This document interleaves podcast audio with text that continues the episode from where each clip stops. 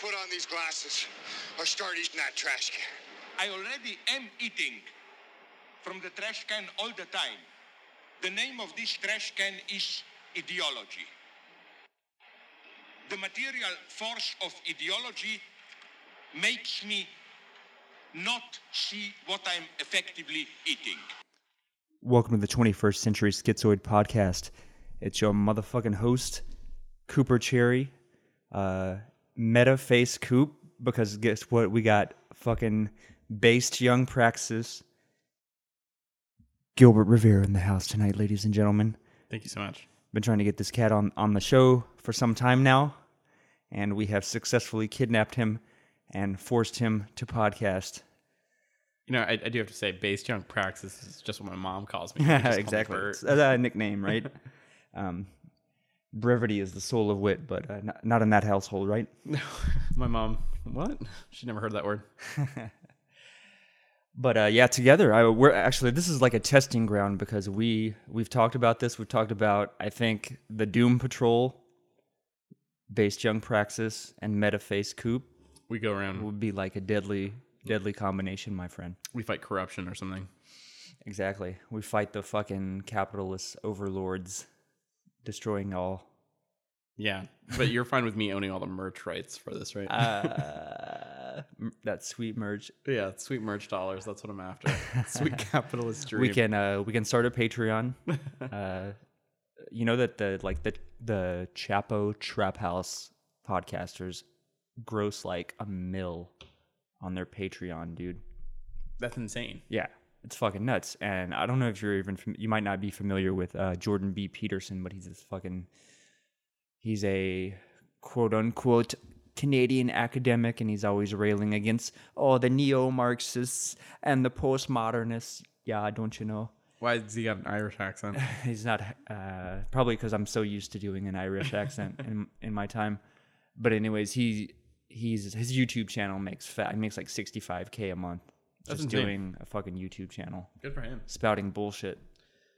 Well, there's like Pew Pew Die too, like on the other end of it, on on like the gaming side. He's made a ton. PewDiePie, yeah, whatever his name is. He's a fucking racist, right? Who cares? something. I'm not. I'm not like. I'm not in that gaming world, so I'm not too familiar. I've seen it. You know, I'm a frequent redditor, Sure. so I've seen the name mentioned. I've seen it thrown about, but I'm just not involved in that culture enough to be really aware of what he's all about. But I think that's probably a good way to segue into something that I think is really pressing and um, the Trump administration, his FCC admin, uh, Ajit Pai, came out this week talking about how they're gunning for ending net neutrality rules that the Obama admin put in, I think it was 2015, which, as a small, you know, small user base or uh, listening base podcast, that's something that definitely concerns me on, on that level. But also just in the sense of like, I guess I should probably even talk about what net neutrality even means. Yeah. Because I don't think a lot of people know much I know it's bad, but much to the detriment, right? yeah. of fighting for this kind of, you know, protecting this idea. So what net neutrality essentially is, it's basically saying that from a like from the ISP standpoint, doesn't matter where the traffic is coming from. It's all res- going at the same speed.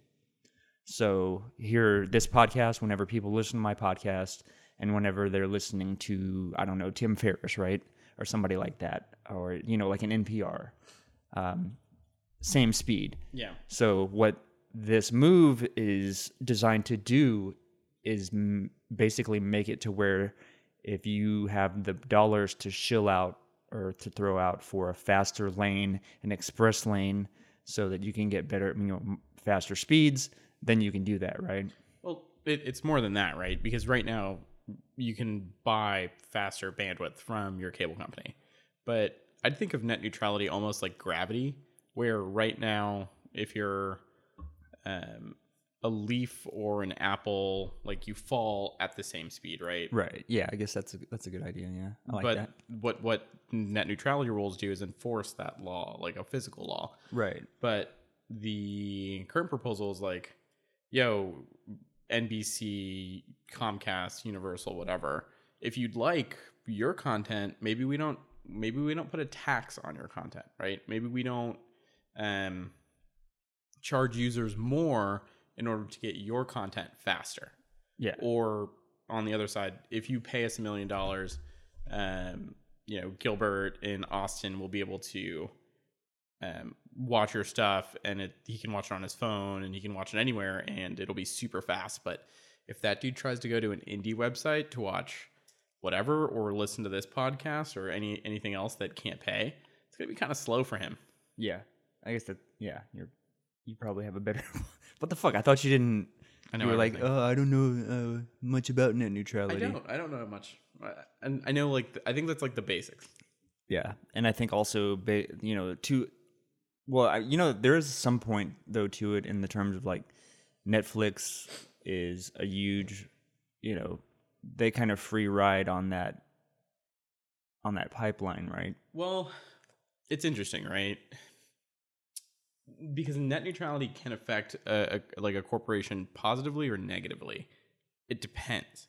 So right now, every corporate corporation benefits from it because they don't have to pay um, these ISPs extra money to have their content featured. Right. Right now, it could be featured like in advertising, but it's not. Um, you know, it's not a barrier to entry like starting your own cable channel where you have to pay a lot of money and, and you have to get a bandwidth and all this stuff, right? Everything right now is equal grounds. But excuse me, for for YouTube, that's great. Because right now, um, Time Warner or Grande or whatever, those are ISPs, have to treat it the same as as a little website, right? They they don't have to pay more. But with the end of net neutrality, I, I think it means they can pay more. And for Netflix, it's like, sh- well, we're doing really, really well, and this is not currently an expense we have to like give Time Warner or Grande or whoever else. So we want net neutrality to stick around. It's beneficial for both for both corporations who are people and also just regular people. it's it's good for everybody. Um, what this would allow um, is Netflix maybe now has to barter individual agreements with every single ISP so that they won't throttle their content, right? Now ISPs can act as essentially the stewards of content for the entire United States. They can say, you know, Netflix's CEO, he's he doesn't really like Trump very much. So I, as an ISP, like Trump a lot, or I'm a Republican or something. So any left leaning or any progressive whatever, I'm gonna slow down. I'm, you know, I'm just not gonna work with. That's the threat here. It's it's censorship, or it's it's it's it's a weapon for censorship, or at least it can be. And and maybe that's a little bit radical to call it that already, but it's you know, the internet is a weapon because content is political. Also, you know, every act is a political act. DeBoer, Buddy Gee. But I think also too, like, isn't there some component that they would pass along? Like, there would be some expense, like additional expense to on the consumer end, right? Because they can charge you more for, having like this package of Netflix and whatever Spotify or, or whatever service Right. you want to use. and in some ways they kind of already do that right um they they advertise like oh everyone in your house likes netflix or streaming therefore you have to buy the gigabit internet which costs a hundred dollars more because you're essentially you know consuming so much bandwidth so i mean that's already in place You think so? I I feel like it's more like your your experience would suffer if you are in a shittier or lower tier of of download speed yeah for sure it does um versus like they're actually like mandating you can't sign up with it. I mean, I haven't had that experience. So I'll, I'll tell you like mine right now. Um, I live in in a house with two other gals, and the second one of them wants to stream something, and I want to stream something, our internet is way too slow. And Right. yeah, that's that's Yeah. not anything to do with net neutrality, but like it's um, you're totally right. It, it allows the cable companies to introduce new or subsidized plans, right? T-Mobile is already, some people think, a little bit skirting the net neutrality sort of law in that they offer free bandwidth, say, for for people using Netflix or Spotify. Right. If you use Netflix or Spotify, it doesn't count against your data cap. In that same way, um, that's promotion, right? That leads users to a service whereby iTunes Music or something like that Yeah. doesn't have that agreement. Alright, That's a good point. Yeah. So I mean, that's already in the world. It's it's not like um these companies have been super afraid and you know, in this case T-Mobile is a an ISP. In fact, you you should argue that it, Verizon, AT&T, T-Mobile, etc. These are all the primary ways most people access the internet every single day. Yeah, with the yeah ubiquity of mobile. Yeah. that's true.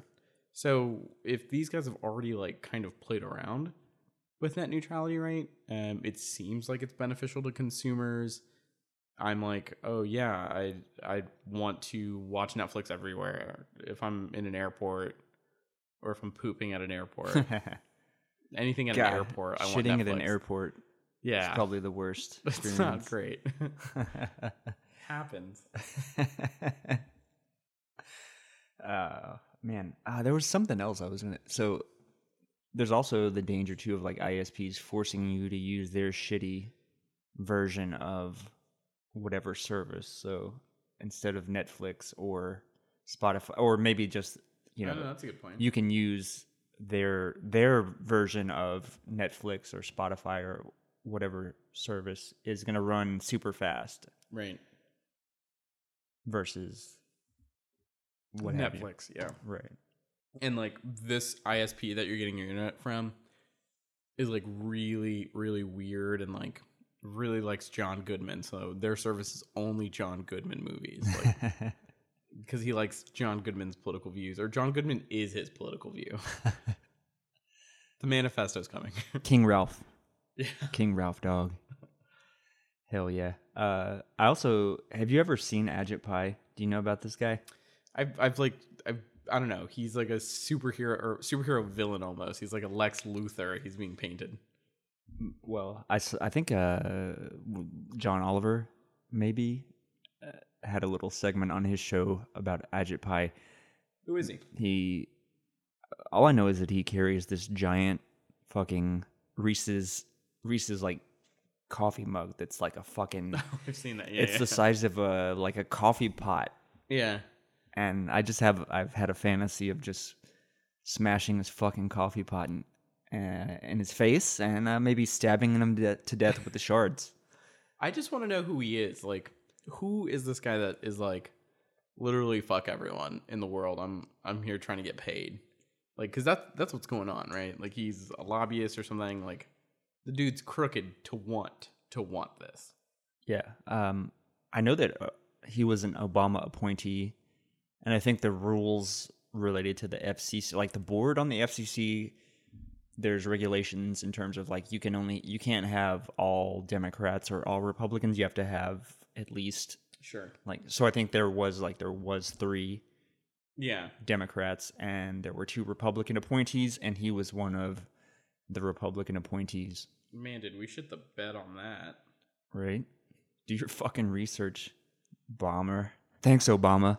Is God that damn it. that- Is wait, is that the real story? Like, cause that sucks. Pretty sure, yeah. I mean, I don't, I don't know the like ins and outs of the rest of it or like the specifics, Yeah. but yeah, he was definitely an Obama appointee.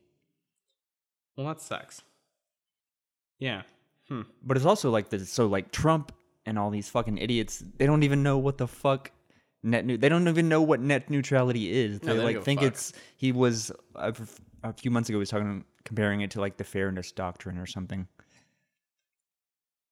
It's got like it's got like such a bad name too, right? Right. Like net neutrality. Like that, that doesn't inspire a ton of confidence like at first. Right? Oh, it's so neutral. And Uh, well, it- it's an interesting like argument that the right has for it sometimes where it's like why should my wholesome YouTube run at the same speed as child porn? They always go to the child porn.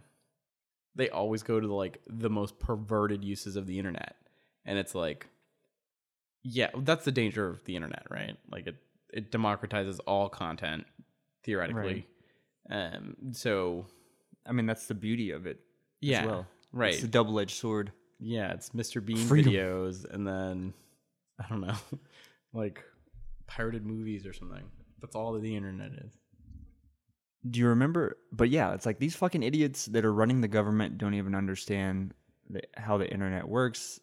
Do you remember? This was quite a while ago. This was probably a decade ago. But the senator from Alaska, like Ted Stevens, was like, "The internet's a series of tubes, Yeah, it's not a dump truck; it's a series of tubes. series of remember that guy. tubes." I wish he was still around. I wonder what he's doing on this Thanksgiving day. Who knows, man?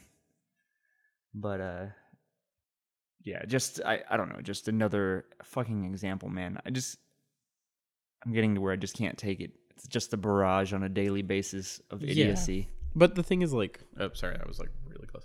Um, the thing is, like, what at, at some point, like, government is run by people who like can't be experts in everything, right? Like, we have to make a lot of laws on a lot of like topics. So it's interesting that like, or or we give like organizations the rights to make those decisions. Like, um, we trust the FDA or or whoever it is to tell us that the drugs we take are good we we trust you know congressmen or whatever to put their constituents' best interests at, uh, in mind when they're making these laws. But they can't be experts in all these things, right?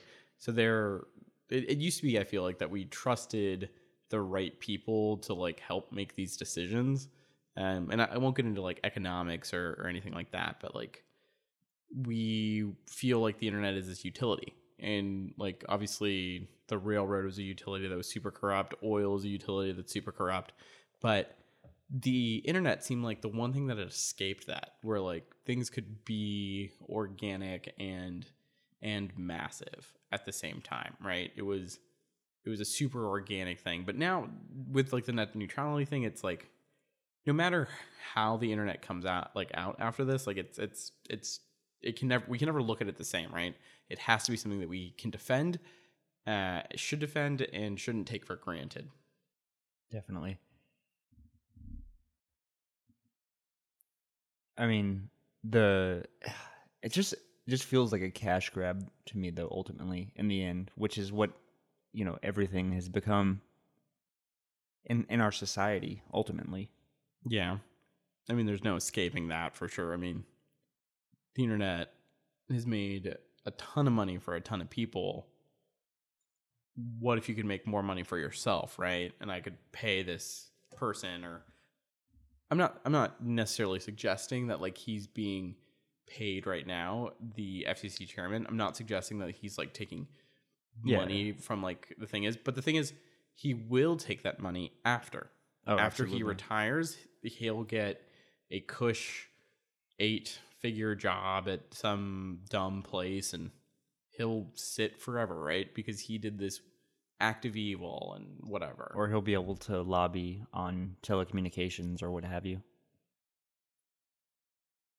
It's insane that that's allowed But uh let's kind of move move forward into I I don't know if you've paid attention to the the Twitter drama. It seems like there's there's been a an exciting week on the Twitterverse. twitter is and like this could not have been a better year for twitter right like Right. it, it was like a really tough year, but from like white supremacists being like, "Yep, that's our platform," and then like you know, it's always been sort of a platform of like black activity, like African American activity, and and just like um, small communities, right? Really take to Twitter. LGBTQ, well, they're not small, but um, non-main. I don't know what I'm saying here. I- I'm saying like y- you can really find a voice for every community on Twitter, and it feels the same or democratized for the most part. Like anyone can be big, and this is the year that that you know we already knew Black Lives Matter, etc. Were, were on Twitter, but this year we also found out that like the Proud Boys, you know, those fuckers are on Twitter too. you know about the Proud Boys? I do know about the Proud Boys. Uh, Gavin McInnes and them wearing fucking uh, Fred Perry. Yeah, fuck that. Fuck Gavin McGinnis. What a piece of shit. he is a piece of shit, and it sucks because like he felt like an interesting part of Vice, Right? like really early on in the days, and na- like now it's just like. Shit, dude! Like, what? What? Right, Were where you did you- always this racist? Where did you go wrong, dude? I that's the thing. Like I think I think he didn't go wrong. I think he was always wrong. Just he was surrounded by some people who had a little bit more sense. And like when I was in college, it was like a couple years after like Vice had like blown up and and Gavin McInnes got forced out. Um, or I don't know what the like official story is, but he um yeah he had started like this this streetwear slash fashion blog and i forget what the whole name was but it had street boners in in the name of it. And i as like a freshman or whatever in college was like oh that's fucking sick. Like this dude's like taking interesting photos of interesting people on the streets of new york and and giving them you know a rating by boners like this dude is eight boners because that's a cool do-rag or something that guy is also the same guy that's like west is best racism or whatever Western chauvinism. Uh, I actually heard McGinnis. I like was listening to him on on a podcast, and he was talking about how Shane Smith was like the crazy fucking sales guy that it was always like, oh, we're gonna make so much fucking money. So it's kind of funny to see that, like, because I don't know, I that's not the impression that I got from Shane Smith uh, from watching Vice, but you know, right he has to have a maybe he's seen the light or he's just fucking jerking us off. I don't know. It's it's interesting because it's like I'm preternaturally almost like programmed to like s- decide with the guy who didn't go for the money, who was like, nope, I want to be fucking authentic for the rest of my life and like big money. I'm not gonna sell out. I'm never gonna sell out. Like I'm I'm supposed to like that guy. Like that's who I am. I like that guy. Right. But then it turns out, oh, the guy who didn't sell out is fucking crazy and a fucking racist. like I'm like, yeah, fuck yeah, dude. Oh shit. Never mind. Like I feel weird because now I support. I mean, Vice is like corporate. It's, Absolutely. It absolutely is. I don't know. I so don't it's know. weird. It's not like fucking Time Life corporate, but it's definitely Yeah, it's corporate. I mean, I mean, Time Life did stories about like you know Vietnam and shit too. You know what I mean? Like yeah, maybe it's because we or maybe People magazine or some shit like that. What yeah, it's not a people. It's not a BuzzFeed. Fuck BuzzFeed. dude, BuzzFeed is now like the new resistance in this day and age. It's like Buzz BuzzFeed and Teen Vogue. I'm glad you mentioned Teen Vogue. Um, uh, such Lauren Duca or whatever. She's great. I don't think she's there anymore, but Is she not? I don't think she is. Okay. But for a while there, they were like the only ones. And that sort of, I don't even know what you want to call it. Sphere that I don't know. Voice print or print journalism. What do we call? Can we call fucking Teen Vogue? Is that print journalism? yeah, dude. I guess it technically falls under that category, right? yeah, we have to we have to weigh the the concerns and the the wants of teens just as much, man. Print media neutrality. That's what I'm coming out with. I don't want you to slow down Teen Vogue. But back to back to the original topic we were going to delve into was um so Trump got the got I don't even remember the kid's name, the ball kid Yeah. was busted for Lonzo's shoplifting in. China. And so Trump is can we, maybe I should can I just find his fucking tweets? Yeah. Maybe let me just pull this up. Fucking Trump. I know like all all the brothers have like L as like their first name. So it's I think it's it's Lonzo. I think it might be LaMelo maybe. LaMelo. I remember thinking it, it sounded like Carmelo Anthony, but I don't know. That's an interesting uh, family. I was just uh, having think or dinner with a with a buddy who works at Facebook, and he was telling me that uh, the Facebook series that that they're producing on the um, on the Ball family is actually doing like really well. It's like number two watched or something on like Facebook's uh, content platform, like their equivalent to YouTube Red. It's uh, Marshawn Lynch's show, and then it's like the Ball family show. I'm not gonna go too much for far back on Trump's timeline because I don't want don't. I don't want to get AIDS. I don't know. I don't want to get any more AIDS than I already have. get the space aids. But so like this is from yesterday. It wasn't the White House. It wasn't the State Department. It wasn't Father LaVar's so-called people on the ground in China that got his son out of a long-term prison sentence. It was me. Too bad. LaVar is just a poor man's version of Don King, but without the hair. Just think ellipsis. So This motherfucker's talking about other people's hair. Like, dude, shut the fuck up. For one, Wait, at least, point- at the very least, yeah, yeah. shut the fuck up about hair. So something that um, that I think some people have teased at, but um, I don't think has been covered enough, is their interesting collection or um, connection to the world of wrestling. What? I don't Yeah. even. What? Please, please elaborate on this point. So Donald Trump was on like the WWE. oh yeah, I knew whatever, that. Right? But so has uh, LaVar. When the fuck was he on? Uh, Wrestling. not like sometime this year, like within the last six months, he was Jesus Christ. he was the the the heel of the day or week or that that that's like broadcast like two or three times a week. Like wrestling is huge. Jesus Christ, dude. Yeah. This is just another example of the fucking hyper real hellscape that we've delved into. Right. Like, can you imagine um Obama or even like like LBJ or something being like, "Yo, fuck that guy." Like, I will. Uh, to be fair, Obama called. So I'm gonna like try to be as fair as possible here. But Obama did call Kanye an ass, Right? Well, he is a fucking. right? Right. But I- Are you still a Kanye apologist? Like I, Every I, had day. to. wi- I had to withdraw, man. I can't. I, I mean, I can't after- even. I've, he's gone too far. You've gone too far, Mr. West. I don't think he actually supports Trump. I don't. I, I think. Well, yeah. I mean, like, not really. not really, really, but he fucking didn't vote, and he's like, I would have voted on Trump. Like, come on, man. You're like, That was the, I mad mean, when dumb. it, whenever he called out Bush for not caring about black people That was on, great. on TV, it was one of the greatest moments of m- in history. and then, like, the nadir of his of his career. Yeah, I mean, it's like, am I when uh Pablo came out? Like, me and you both went to that theater, and uh, like we were both stands, right? Like, I, I'm still a stand, but yeah, it's much harder nowadays. Anyway, um, these tweets, Trump's tweets. So those are that's awful. So the real crime here isn't.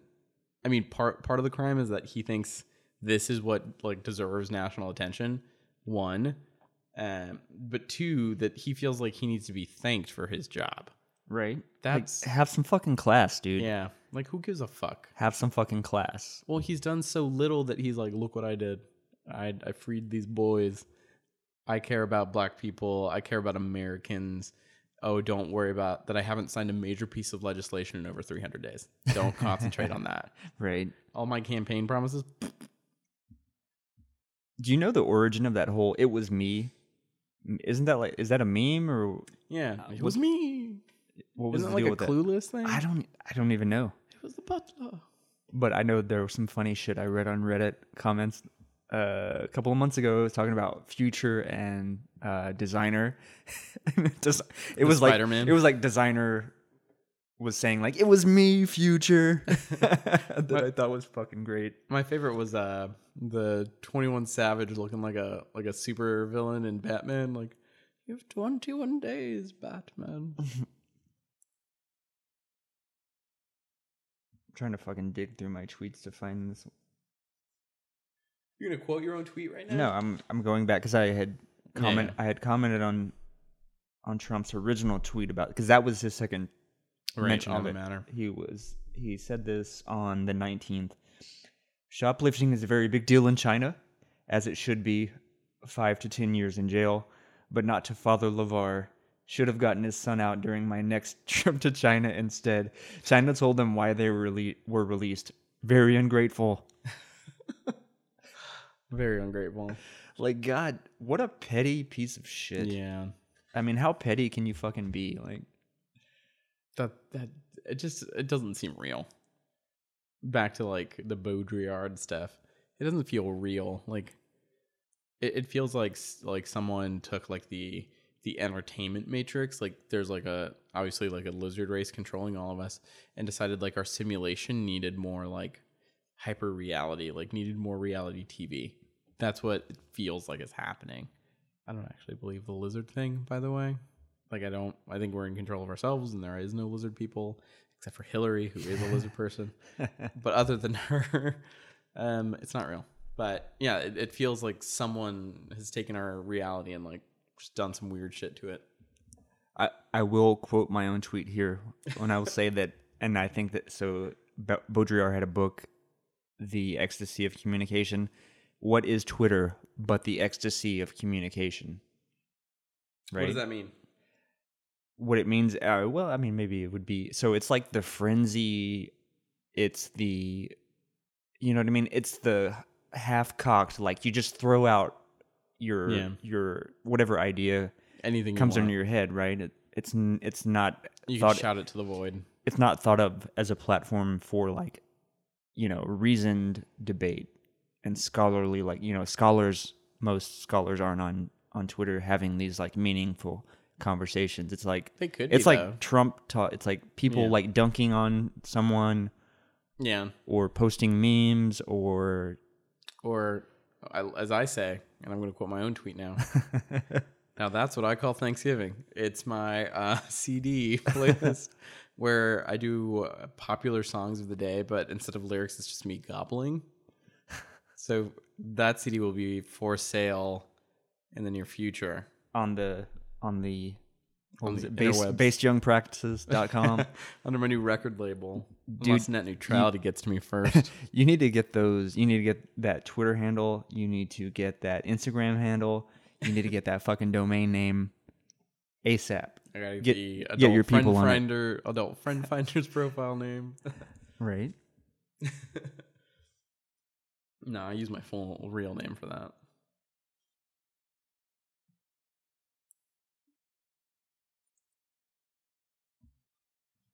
what else is on your mind today my friend I don't know, man. Um, it's it's Thanksgiving. I feel like we should talk a little bit about that. You went to your mom's. i did I went to a buddy's. And I don't know. Just feels interesting that like we're all. So we we were we were talking about like some like traditions on on Thanksgiving, and like this is a year I think where I'm thinking a lot about what it means to like be American in like a lot of the like institutions or whatever that we hold like really dear. Like how in the face of this presidency you have to question them. Do you know what I mean? Like fuck, like being American doesn't mean shit. Like Donald Trump can be president. i mean some arbitrary bullshit category that you just have I mean you just happen to be born in the united states Yeah. does that mean that you have like Agreed. But I mean, it, it's all chance that we're here anyway. Right. So, like, what does this chance matter? It doesn't. It's just part of the chance um, of existence, it's a it's like the narrative that they want to that's the narrative that they want to give us right? That it matters that this that this luck, um, or this this happenstance or whatever that it happened for a reason. It didn't.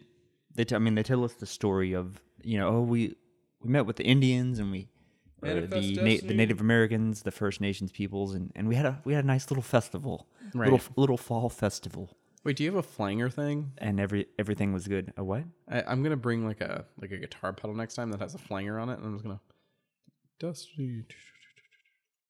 I'm gonna get an echo machine thing. Gotcha. But yeah so so for me it was interesting because it's like um it's not a religious thing like christmas is right? Or a, a like religious base. Like thanksgiving is meant to be like um like a historical celebration right? Like we're it's fucked up but like we're celebrating like stealing the land from the natives and shit like that or whatever. But I think the im- I mean the implication is also that we are to be thankful to to God for all of the bounty of our existence yeah for all of the good things that are going on in our wonderful lives No, I, I agree. It, it's a little bit. It's there's definitely that's not you pray together or whatever, right? Um, and you're all together as a family because that's what matters. It's family and God, and then country. But country's really in there. No, I agree. But like, I don't know. We were talking about just like some of the weird shit all our families did, like during Thanksgiving. Like Thanksgiving is mostly the same everywhere. Like it's a turkey, it's mashed potatoes, it's green beans, and the normal shit, right? Right, stuffing, Right. The that's the like cranberry. in a in a can or in I don't eat. I don't fuck with cranberries, dog. why they don't have enough antioxidants not, for you. Just not fuck. I'm just not fucking with them. I don't know. don't help with the gains. I've n- never been a fan. No, I, I get it. But everybody's is mostly the same except for like the one or two things that you guys do to like make it unique or whatever. Like you get uh, chocolate ice cream with the apple pie. Ooh. And shit like that, you know? So anyway, I think that's interesting and I don't know what I want to say about it, but I think it's worth exploration.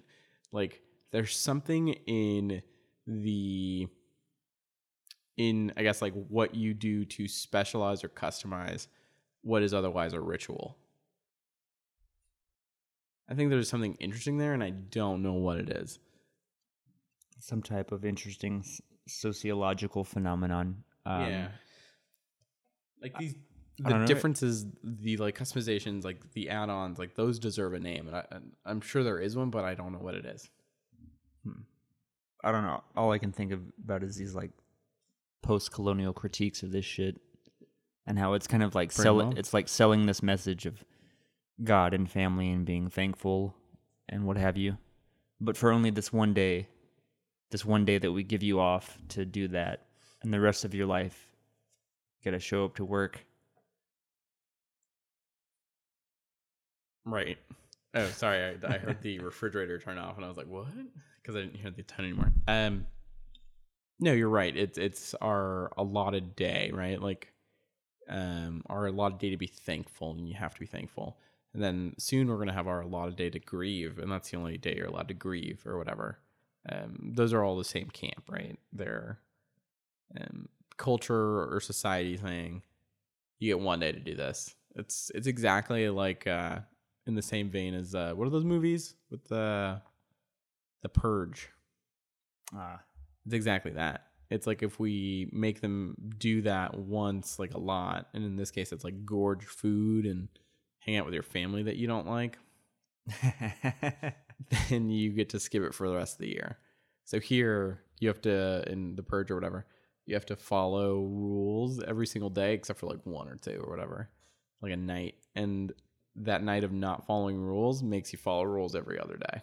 Ah, I see where you're getting at. Yeah, so is, like it. Is Thanksgiving supposed to be the same, where like one day you're, you're allowed to like just fucking go all out, just eat so much bullshit, and the rest of the days you're supposed to be like moderate? Maybe it's like a depression era thing. Hmm. or it like serves it serves the function of making the other days of your life seem normal i don't know Like, Right. I'm, that's not quite a finished thought No, or i might have it backwards no, these are just ramblings that I've had all day from eating too much turkey. Fucking tryptophan Not real. I don't believe it. it's, a, it's an amino acid man science are you denying science are you a Not- science denier you a Dog. science denier like I believe all that shit, but like I don't need to know it for like me just. Well, that's interesting, right? Like, I can believe that that's what's going on, but I don't know hundred percent. Like, if you say that and you have for some reason some expertise over it, I'm gonna be like, yeah, sure, it's an amino acid. But like, not knowing that information doesn't hurt me. right i mean i don't think that was my point but Oh, my bad. so who was it was it abraham lincoln i think that made An amino acid. That ain't in, in science, his dog. log cabin, he made a he he un He was a he scientist synthesized first. tryptophan in his log cabin. He was trying to synthesize DMT, but failed. But no, he, if I'm not mistaken, was the president that instituted the holiday, Thanksgiving. Huh. Do you know if it's during Civil War, pre Civil War? Uh, I would assume, if I had to guess, it was probably during his administration. Wait, are you sure? Are you sure it wasn't Taft? I am absolutely. It definitely wasn't fucking Taft, Dude. I think it was Taft, dude. Like No. that fat motherfucker. It was It not was probably Taft. like, dude, I need an excuse to eat a lot today. It's the, what's special about today? Oh, it's the fourth It's the fourth Thursday of, of November. Okay, that's pretty special. Sometimes it has five, always four at least. And then he was like, "Well, I want to eat a lot today. Um, can we say the Pilgrims did something today, and we'll have turkey?" That's what I think happened. It was Taft. He was looking for an excuse to eat a lot. Fucking pilgrims, dude. Religious fundamentalists. Fundamentally hated Native Americans. the heathen no they were like they could bring the message of god to the the savages What an honor. along with smallpox and like, Famine, rape. that also makes me that this is how where i'm the point i'm at is that this also makes me think about like how illegitimate the entire founding of the country is because it was just like we came here and and took the land Yeah. So, I mean, it's weird because I agree with you, but then I think like a there's a question that arises. What is a le- what does a legitimate foundation of a country look like? Like what does that look like? In 2017, like there is no unsettled land, you know what I mean? True. But I mean, America. I mean, North America wasn't unsettled either. No, you're right. I guess what I'm saying is like, what would it? I don't know the definition of like a found or even like, um, any like nation foundation or whatever that that isn't not controversial, right? Like South Korea and North Korea, those that's relatively new countries, quote unquote. Yeah, but they were one. I mean, that's a. That's probably not the best example, either. Right. Okay. So then, I don't know. Like, what about Because that was like an. That's kind of like Yugoslavia, or the former Yugoslavia, or some of the Soviet bloc Right. republics, right? That split up. or even I mean in like a way different and like probably shouldn't talk about this. Well, I was gonna say Australia, but again, that's fucking. right, there were colonialism. Aborigines, yeah. They came and slaughtered them too. I mean, it, the thing is like if there weren't people already living there, then it's probably a place that already for hundreds or if not thousands of years humans have not wanted to live on. It's not like um aboriginal or native peoples were like um oh shit that that island over there is really far away. I'm not to be able to get there. That's not the case, right? In other other cases it's like um super interesting. Like I, I was I'm trying to think of like one legitimate founding of a nation and the one that, that like kind of comes to mind is like oh fuck uh, i might get this wrong it's not haiti it's um another french colony that rebelled and it was like the first like black like recognized nation. Martinique, maybe. no it's maybe uh it's it might be the dominican republic actually. Um i think it is. Um it's part of it was half of hispaniola or whatever. So they slaves brought to this island right and land completely killed from just like um cash cropping and destroying the soil um by the french or whatever they rebel. They form this nation which al- already you're like okay well they're stealing it but they're stealing from oppressive people so plus one in their court. But these fucking fascists um came back like 75 years may- maybe not even that long maybe 25 years later and was like oh hey what's up? We're down to like recognize you as an independent nation but um We're gonna have to enslave you first. basically they did with debt. So they were like here's what you owe us and we'll annex you know we'll we'll free you or whatever. Um and it was like 25 million dollars or something which at the time like I, I don't even want to guess what it would have been but probably in the billions if not trillions of dollars that they said these people owed them right? Um but here's the fucked up thing. They the french had destroyed or made uh, these people destroy their crops destroy anything valuable about the land so they were indebted for a long time right. because they took over a poor um, soil or whatever. You know, they they'd driven the land to essentially just to be bullshit. So it took them forever to pay it off. While in their neighboring country, and I forget again which one it it's Spanish controlled, but um, there's like a mountain range right in the middle, and that's what divides these two nations. Um, the Spanish didn't use it for cash cropping, so when they eventually were given their freedom or whatever, um, they now have like lush forests and like lush farms and stuff, and are much richer than the other side. And I don't know, there's it's there's a lot of interesting study there. But what my point is, I can't think of like a legitimate foundation of a nation or like what that would look like in 2017. Okay. Like, would it be California going, "Yo, United States, we're cool. Actually, we're gonna break off." Does everyone agree? Like, are we all cool? Okay, we're gonna go and, and make our own shit. I don't like. I don't see that happening. Definitely not. I think there's a difference though in the sense of like that. Let me give you.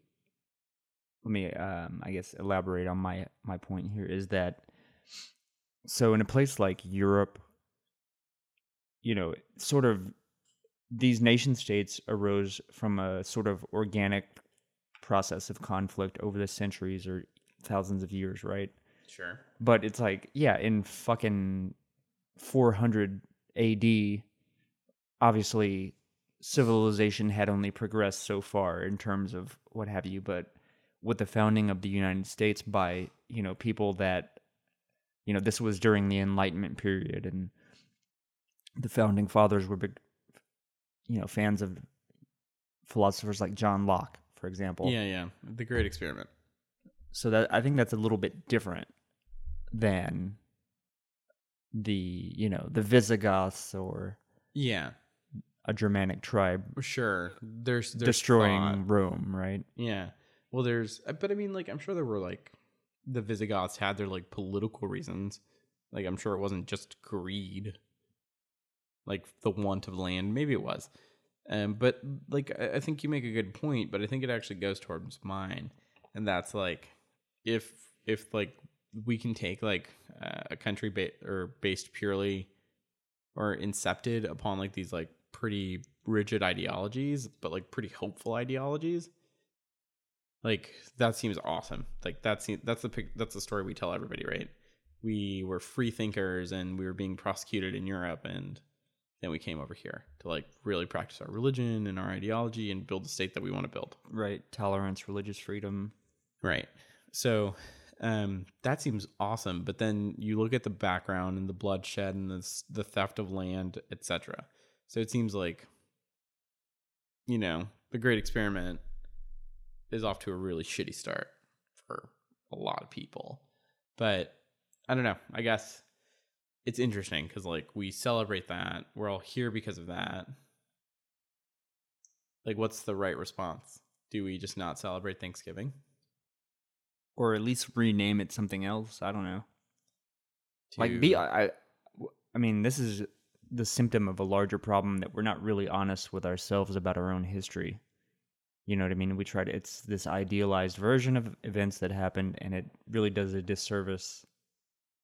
I mean, why like I feel like other countries are handle their own histories differently. Like I think Germany, for example, you know what I mean? I think they're they have their approach is much more honest, at least on the surface, than like the American approach is like, oh no, it was just a, you know, wh- you ask someone what they love about America, it's like freedom. Well, Yeah. like for who? it's not that fucking simple, dude. Yeah. Well, I mean, yeah, I, I think I think you mentioned Germany. Um, I'd say the the other example on the other side is Japan, who um still, you know, they they have their own version of Holocaust deniers in the war crimes they committed against Chinese and Korean people, right? Like Right. especially women um and, and like you know essentially pimping out and The rape of enslaving. Nanking, I don't was know that- that one.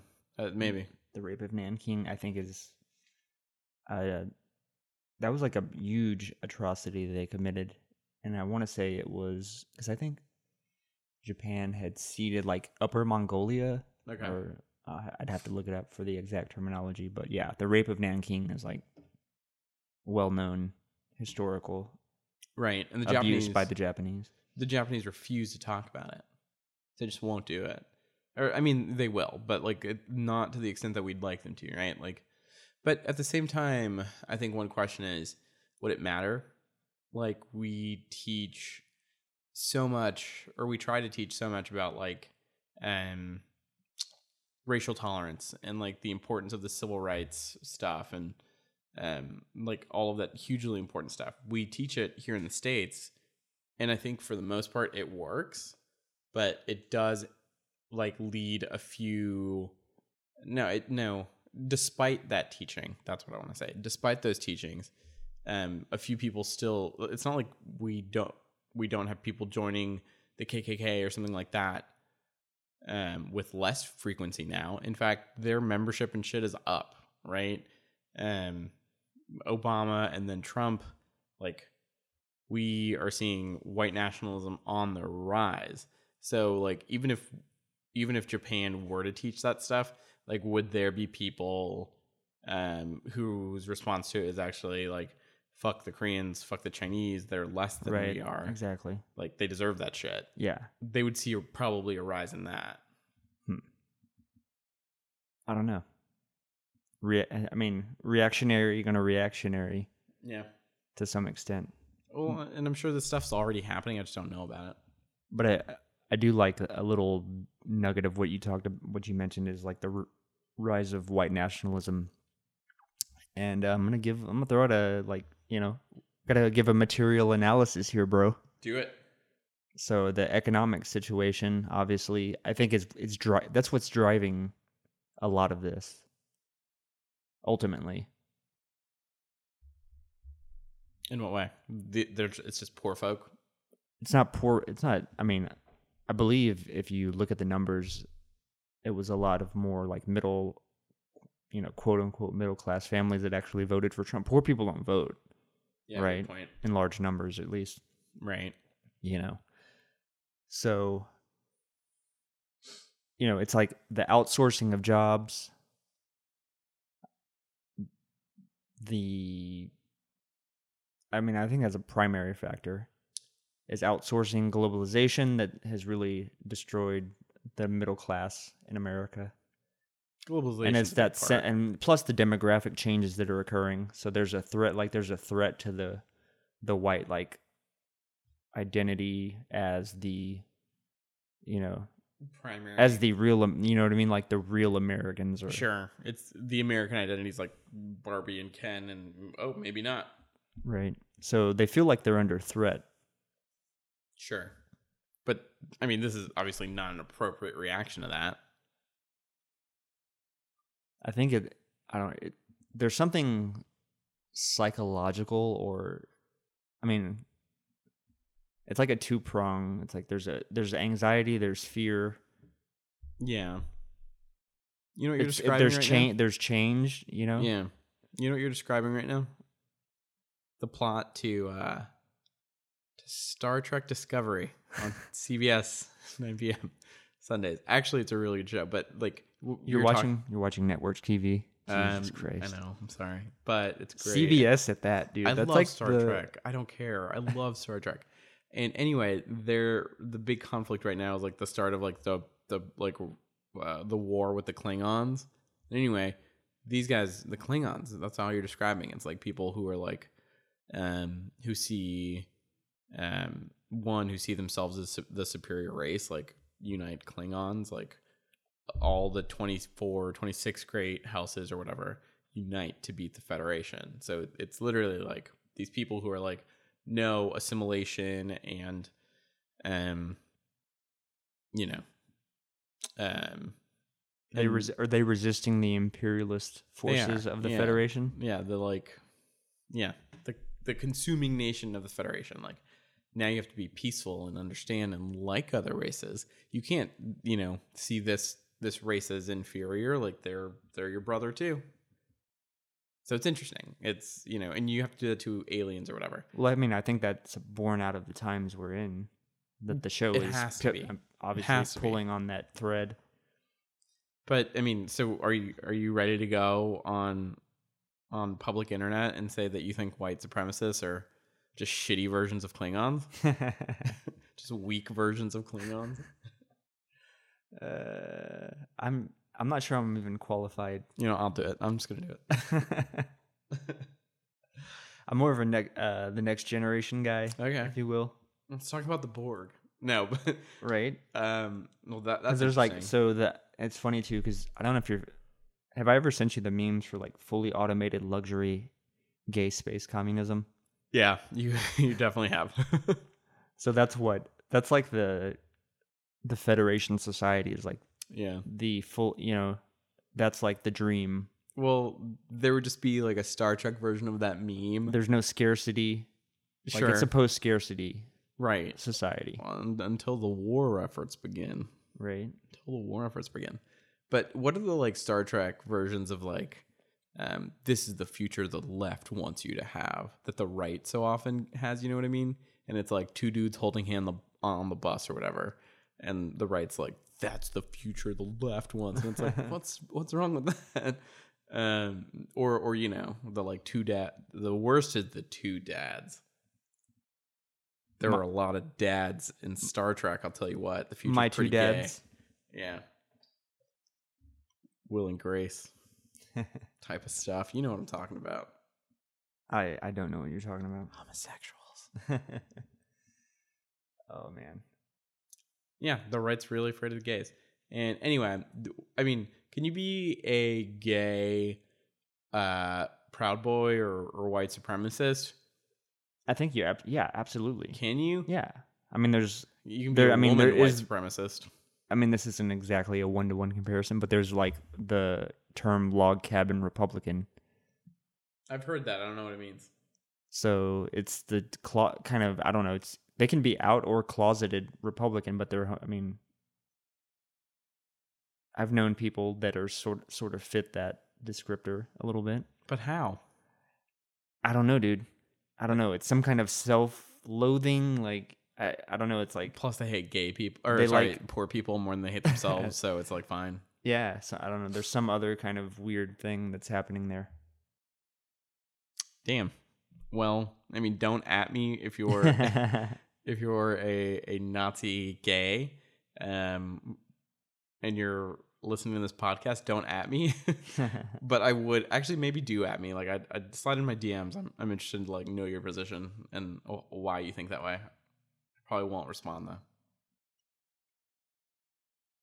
I'm trying to th- I'm trying to think through this, like how this person forms in society. Exists. Yeah. I'm trying to think. It's like maybe a conservative household, but they don't reject authority. I don't know. Like, is there? well, I mean, for a lot of things, I mean, let's start with the premise that like gay is big part biological, right? So yeah, you're right. Like it's it's got to be from a conservative household, a super religious household. I don't know. He's like honest with himself about who he is, but he's not honest with himself about well, society. maybe he's more about the other aspects of it. Like he's willing to overlook, or they're willing to overlook that aspect of the party because of the other things. That, What's the other thing? The taxes? They don't want to pay taxes, so they're just selfish. well they believe you know it's like it's the it's the free market you can go out and be who you want to be you know without someone having to someone telling you the government telling you oh you can't do this or you can't do that Dude, I know that that's what the Republican Party says it's about, but I, I just, it's hard for me to believe it's anything other than let's just fuck poor people over because I don't want to pay taxes.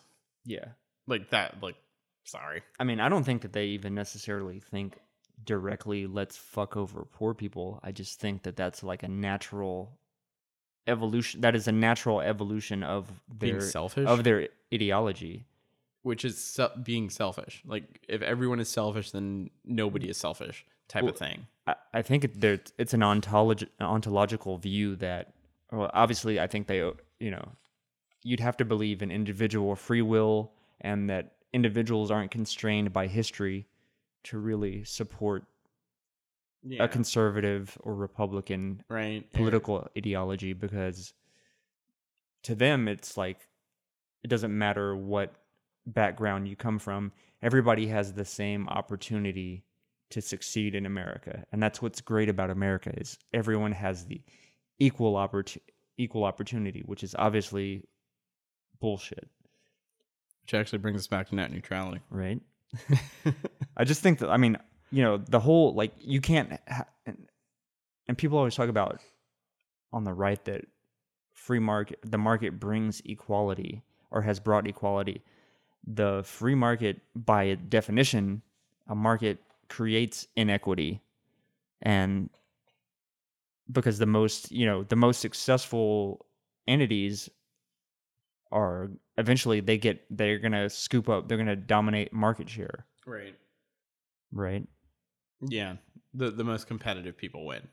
exactly And that's yeah, the most ruthless the most the people who are willing to do the most sacrifice the most. sacrifice the most or cheat or what have you right Yeah.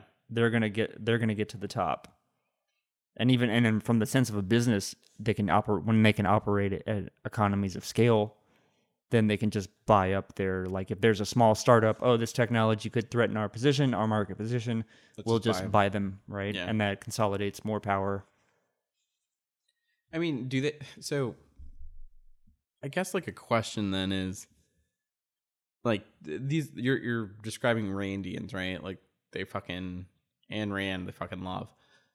Do they see like Trump as their Ubermensch? You know what I mean? Like this this savvy business person who decides to go into politics. Like is that their idea of of the Ubermensch? This man who is a titan of both politics and industry? Like this dude is not a titan of industry. Like he was born rich, got a small million dollar loan from his pop pop. I'm calling that. I'm calling pop pop. pop Um, dude tambor is oh, out I know. that you done you done fucked shit. up Idiot. Every single man in Hollywood, idiot, except for maybe Christ. Demetri Martin. He seems okay. he couldn't hurt a fly. Have you ever read any of Ayn Rand's books? Ayn Rand, no, I no, I no. I maybe I shouldn't admit that, but like I know the gist. I've read a lot about them. But see, I I actually have. I read several. I read Fountainhead. or I read about half of the Fountainhead. That shit was too boring. I she's a ter- she's a terrible writer. Honestly, her fucking books are so boring that I I so I got about halfway through the Fountainhead. I I got maybe a hundred pages into Atlas Shrugged. Mm-hmm. I read all of her book We the Living. And but the there is one that I actually enjoyed. She has a novella called Anthem. That's actually really good. I really enjoyed it at the time. And that was kind of my I was sort of like a libertarian Sure. grew up from like high school on I'm trying I don't even know when I took my hard turn left. It was a hard turn left. I've then. taken a very like my left I've taken a lot of left turns. I'm just like fucking way left now. Watch out, three lefts makes makes a right. Oh shit. No horseshoe theory up in this bitch. But yeah, she fucking sucks as a writer and a philosopher.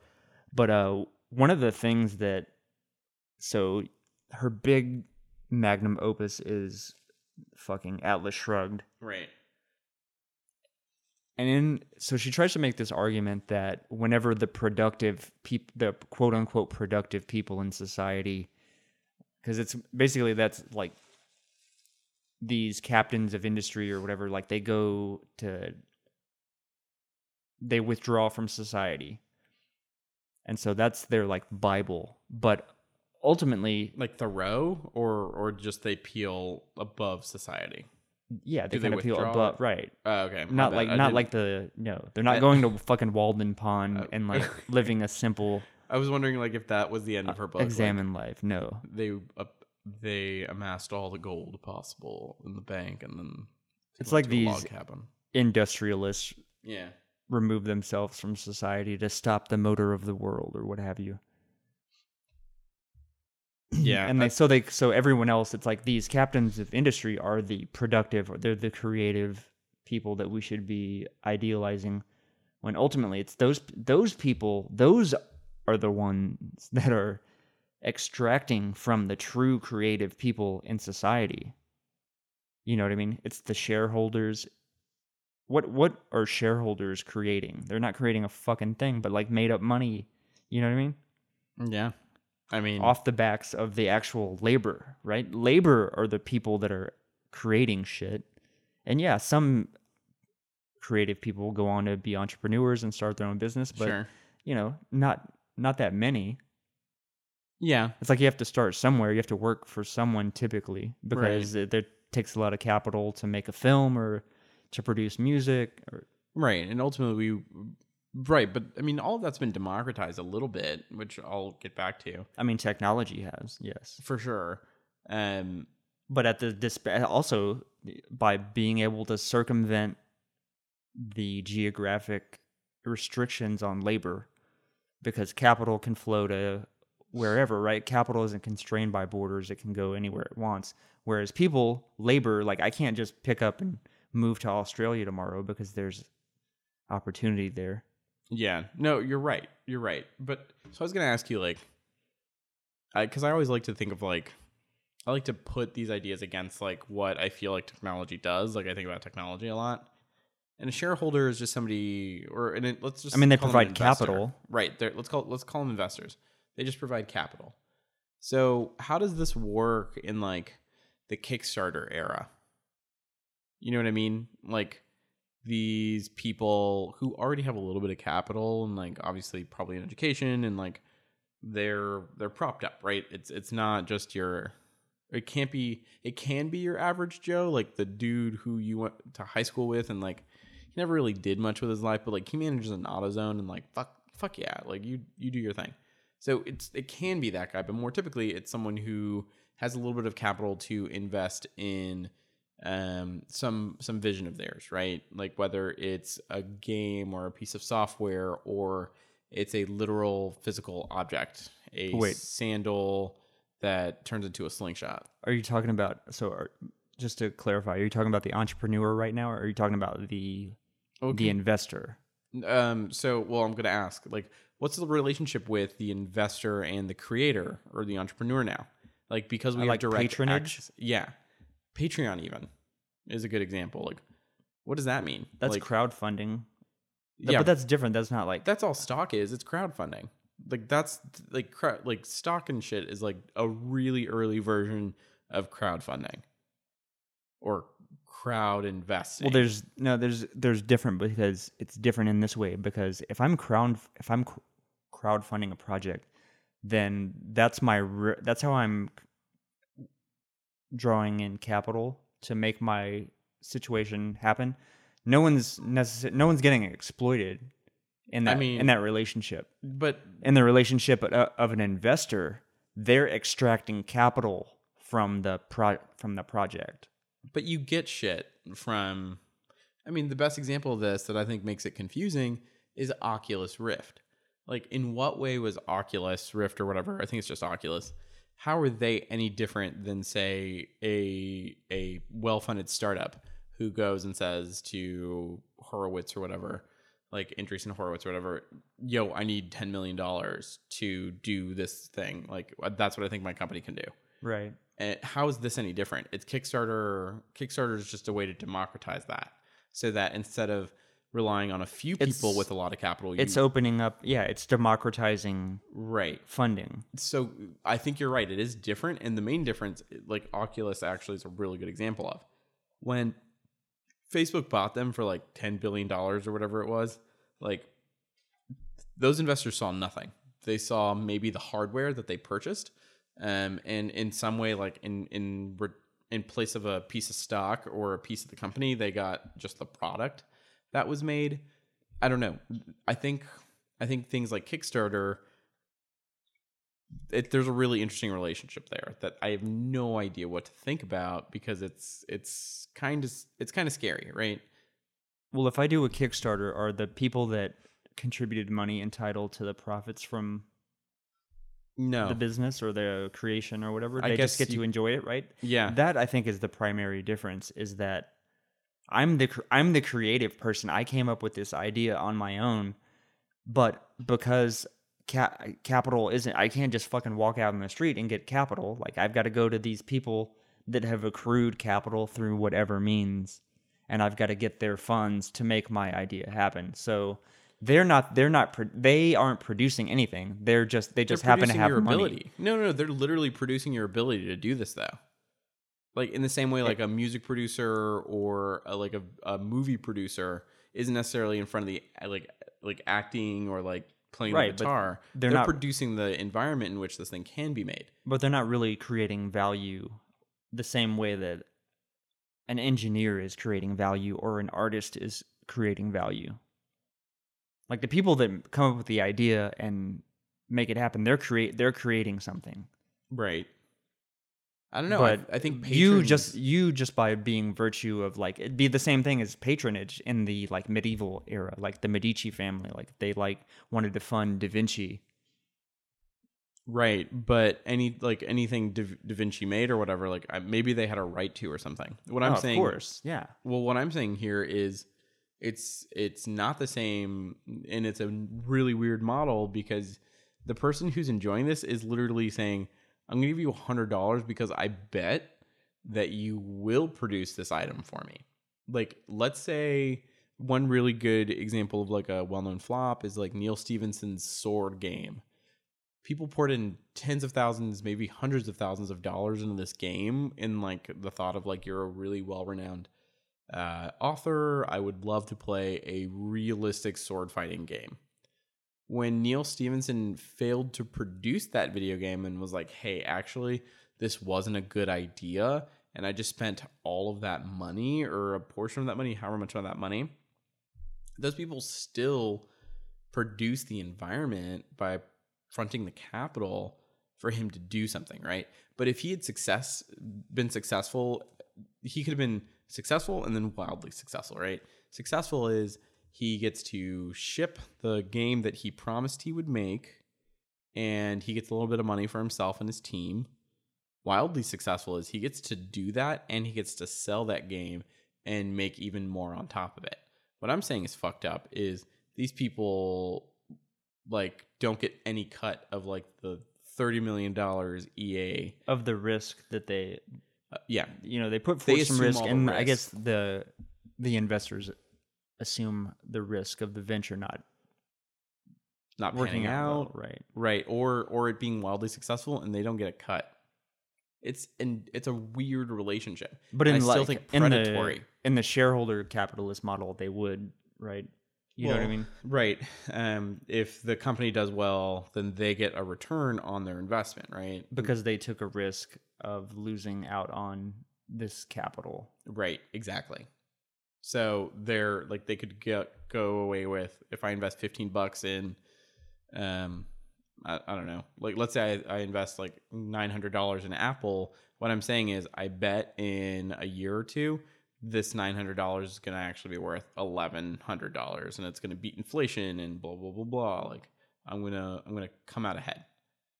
So what I'm saying is we this Kickstarter crowdfund community is a super weird amalgamation of like patronage and um you know, I don't know. that's true I never thought about it. it's like a socialized though that's more of like a socialized model which i think i like Is that a good thing? I mean, I, it's more, you know what I mean?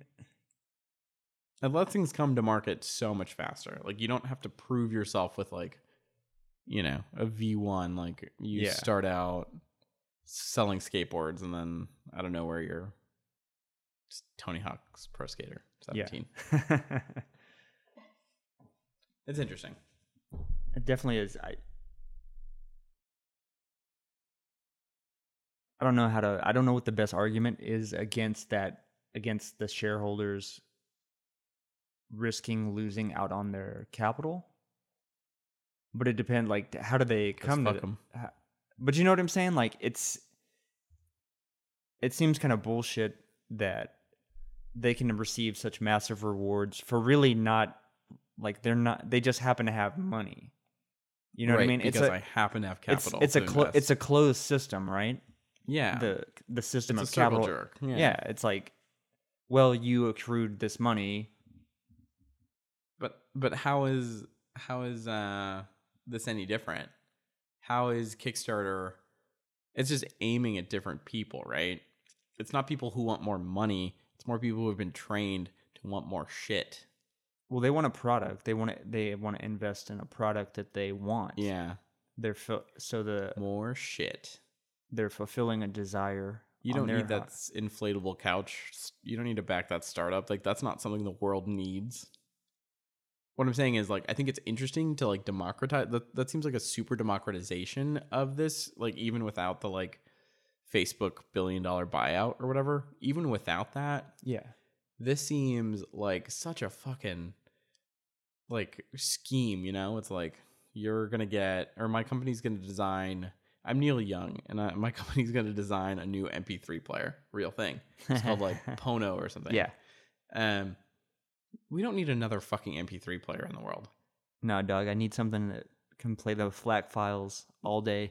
I mean, I think you know maybe you can get like a wave player or whatever on your on your Android device if that's what you're into.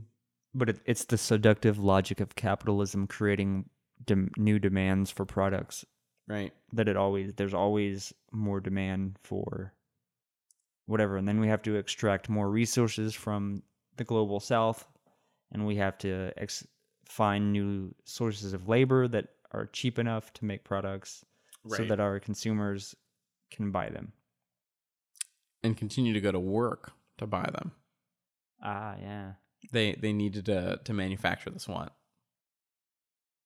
but I mean, think about it, it's like also how many pointless things are there? Like, do we re- we don't even need deodorant? I mean, obviously, you and I are, we're both into fashion. That's like the worst industry. Yeah, because it's like, well, so fashion's interesting because what they're selling you is yourself. What they're saying is, with this piece of clothing, you could be Cooper Cherry.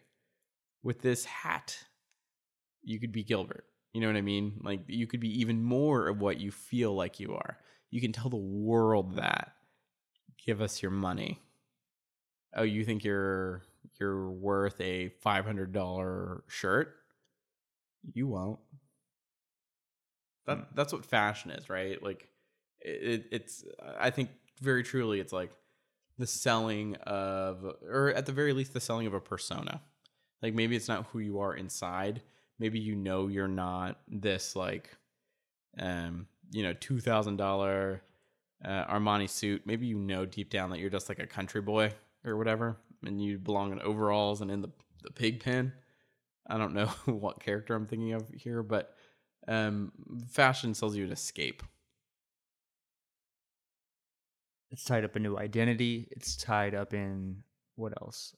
It's tied up in um, hierarchy, Material status, worth, status, yeah, status. A lot. perception, A lot of it is stat and story narrative. Self narrative, yeah, for sure. What you tell yourself, what you tell others. or just the kind of stupid idea that you can define or you can communicate something about who you are with by wearing this piece. Right, and and that matters. And that matters. I don't know. I mean, it, it sucks because like we're. I mean, I'm pretty bought into it. Like, Oh yeah. I mean, it's my worst it's my worst uh, what do you call it? It's 100%. my worst vice for sure. Yeah. it's also the the fucking fashion industry is the most top-down exploitive. yeah, Did you see the story about fucking people putting like Zara factory workers putting notes into the clothes that were like Christ, I'm not me," and shit surprised. like- they're like SOS. I don't know. They're putting fucking note. It's not even funny. It's like it's not. It's like, terrible. holy shit and it's for what for what you know so you can post on instagram or whatever that check it out Check out this dope fit yeah that people like are suffering so bad working in terrible working di- conditions that they're fucking leaving notes. mm-hmm. well that's the thing is like um But oh, we're we're br- we're lifting those people out of poverty. We're you know what I mean. well even more than so that great. dude Aren't we awesome? Isn't capitalism great? well even that dude like the people like i try to buy like american like i try to buy like shit that ends up being a little bit more expensive because it makes me feel better about like hopefully not There is no ethical consumption under none. I capitalism. know, There I is no ethical consumption under capitalism. but I feel a little bit better thinking, oh, maybe it wasn't a, a Taiwanese girls or boys like fingers who created this. Instead, it was like maybe an adult like sewing or whatever. Maybe, maybe, probably not. But what I mean to say is like the people who buy the shit, who and everybody buys the shit, but a lot of like disproportionately, it's poor folk, right? It's especially with Zara. It's You think poor people can afford to shop at Zara? I don't. I don't think so. maybe not, but like H and M, that shit's expensive. Yeah, H and M definitely. but and H and M and Zara are the same thing, man. Well, yeah, but there's a fucking Zara is pretty expensive, dude. In comparison, Is it really? Yeah. It shouldn't be. They use the same factory. I mean, they have like. I think. I mean, I think your like your basics at H and M are far cheaper. They do have obviously like the expensive items, the collabs, things like that. But I think baseline, there's like an entry level there, whereas like Zara's. I mean, they don't have an entry level. on some like super basic stuff, but it's a little bit more expensive. Either way, For fuck sure. them. Either way, fuck them. Fuck commerce. Yeah, e- except like, you know, I gotta get me my Givenchy outfit for ready for the holiday party. I'm not gonna do that. Not really. Well, depending on who it is, I mean, that might be the one saving grace about couture or that like higher end, like super high end retail is a lot of times those brands are made in Italy or what have you, which the working conditions are probably still shit, but at least A it's not, little better, it's not in like Bangladesh or something like Right. that. It's just like, right? Where it's like a humid jungle inside. I don't know. It, it's fucked up, and I don't. I don't think like it's excusable. Like that's not a good. I don't know. Well, I, I mean, if capitalism worked right, that would be a good reason to to buy expensive because then it would say the demand for the cheaper stuff, therefore the demand for um, what is essentially slave labor is no, it's it's not there. However, that's that's not the case. Capitalism doesn't really work that way, right? Like we, well, it's cheat. I mean, they cheat, right? Yeah. They cheat because they don't want to pay. Well, and the consumer doesn't want to pay either, too. but that's the thing though. They like, what, what the fuck is to stop them from slapping a "Made in America" sticker on that shit once they realize that's what the consumers want? Bump the prices up and still get that shit made in Jakarta or whatever. Well, I think there would be. Some, I mean, I don't think you could necessarily get away with that forever. Maybe not forever, but would you get like that would be. Fa- I mean, you would have to find out. Yeah, of course, absolutely. you make a few of your pieces in America, but mostly ship them in, you'll get caught oh, eventually. right. But like, what the fuck is the consumer gonna do? They're gonna look at your green little sticker that says organic or made in America or whatever, and they're gonna get, all right, yeah, cool. I believe this. I trust that the people I would buy this this shirt from would truly make this in America or make this organic or whatever. It's all just advertising. It's all like it, Yeah, you know, like a PR campaign, but ultimately, it's like I said, it's the capitalists are skirting. It's kind of it's bullshit, like I said, because yeah, like we are we're geographically bound, but capital is not geographically bound, mm-hmm. so it's has a natural advantage over labor. Right. They they have the I don't know. It, it's fucked up. Like we we know a lot less than we think we do. Because we have to trust a lot. and even corporate you know what i mean like everlane i think is a brand are, are you familiar with Yeah. everlane Yeah. Pay or transparent. You you could pay them on a lot of pieces like the bottom, their floor price. Like it costs us twenty eight dollars to make this. How much do you want to pay for this? You can say twenty eight, and they'll take it. They'll tell you what they think it's worth too. Though they'll be like, we we spend twenty eight dollars on this piece. well they'll show i mean i think they're more transparent about their like supply chain and Yeah. like, material costs and things like that but i don't think it's a model where you can choose what some to pay some stuff you can choose what to oh, pay. Oh, okay. Or at least that's how they started. Huh. It was like a we're we're so transparent that if you want to buy these trousers for forty eight dollars, even though we think they're worth you know sixty two, go ahead. Maybe it was a marketing mm. gimmick. It could have been. i mean it has to be in some regard right Yeah, it's not every single piece. Like they they need the money makers. gotcha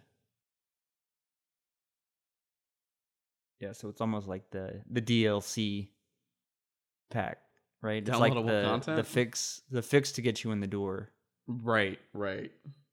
Yeah, check it out. Yeah, right here. Choose what you pay.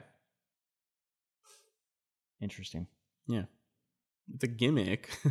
like, why do, how, do I trust them that this shirt that they say cost them thirty nine dollars ah, actually right. cost them to make that, or then I again I don't want to get sued or nothing. Like I don't think that's what they're doing. I think they're I think they're actually honest, but someone could take that, someone less trustworthy could take that model and say, I you know this shirt was actually straight up a hundred dollars to make, and then it was actually like two dollars.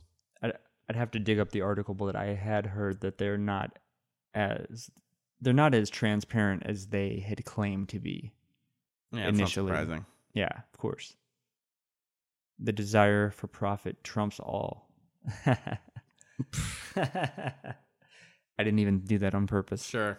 yeah, I believe that. So, I think we're probably at a good stopping point. Are there any? fun. Do you have any final thoughts? You wanna wanna leave any nuggets of wisdom as we venture forth into the weekend? yeah, I'm gonna I'm gonna quote another tweet I had. oh shit! And this is actually a follow up to my original tweet. Um, if you don't remember that, you're gonna want to go ahead and rewind this podcast because I'm not gonna say it here. But anyway, follow up to my last tweet. Um, now that's what I call Skanksgiving, featuring less than Jake, but it's a turkey. It's just gobbling the whole time. Anyway, that out next Thanksgiving. Nice. Well, I'm glad we finally got you on the podcast. I hope you had fun and see the value of of the medium and the and the art form, and hopefully we can have fucking based young Praxis and and Metaphase Coop join together, become the Doom Patrol. We we need, start a start a sister podcast and uh, as long as that sister podcast Get- get that uses sounds. get that pa- get that Patreon going. I'm getting that Ad libs, dude. My ad ad lib budget is, is through the roof, dude. Great. That's uh, I'm an expensive I'm expensive talent to to retain production wise. No, but thanks for having me on, dude. Yeah, absolutely. Uh, we're gonna sign off, Schizoid fans.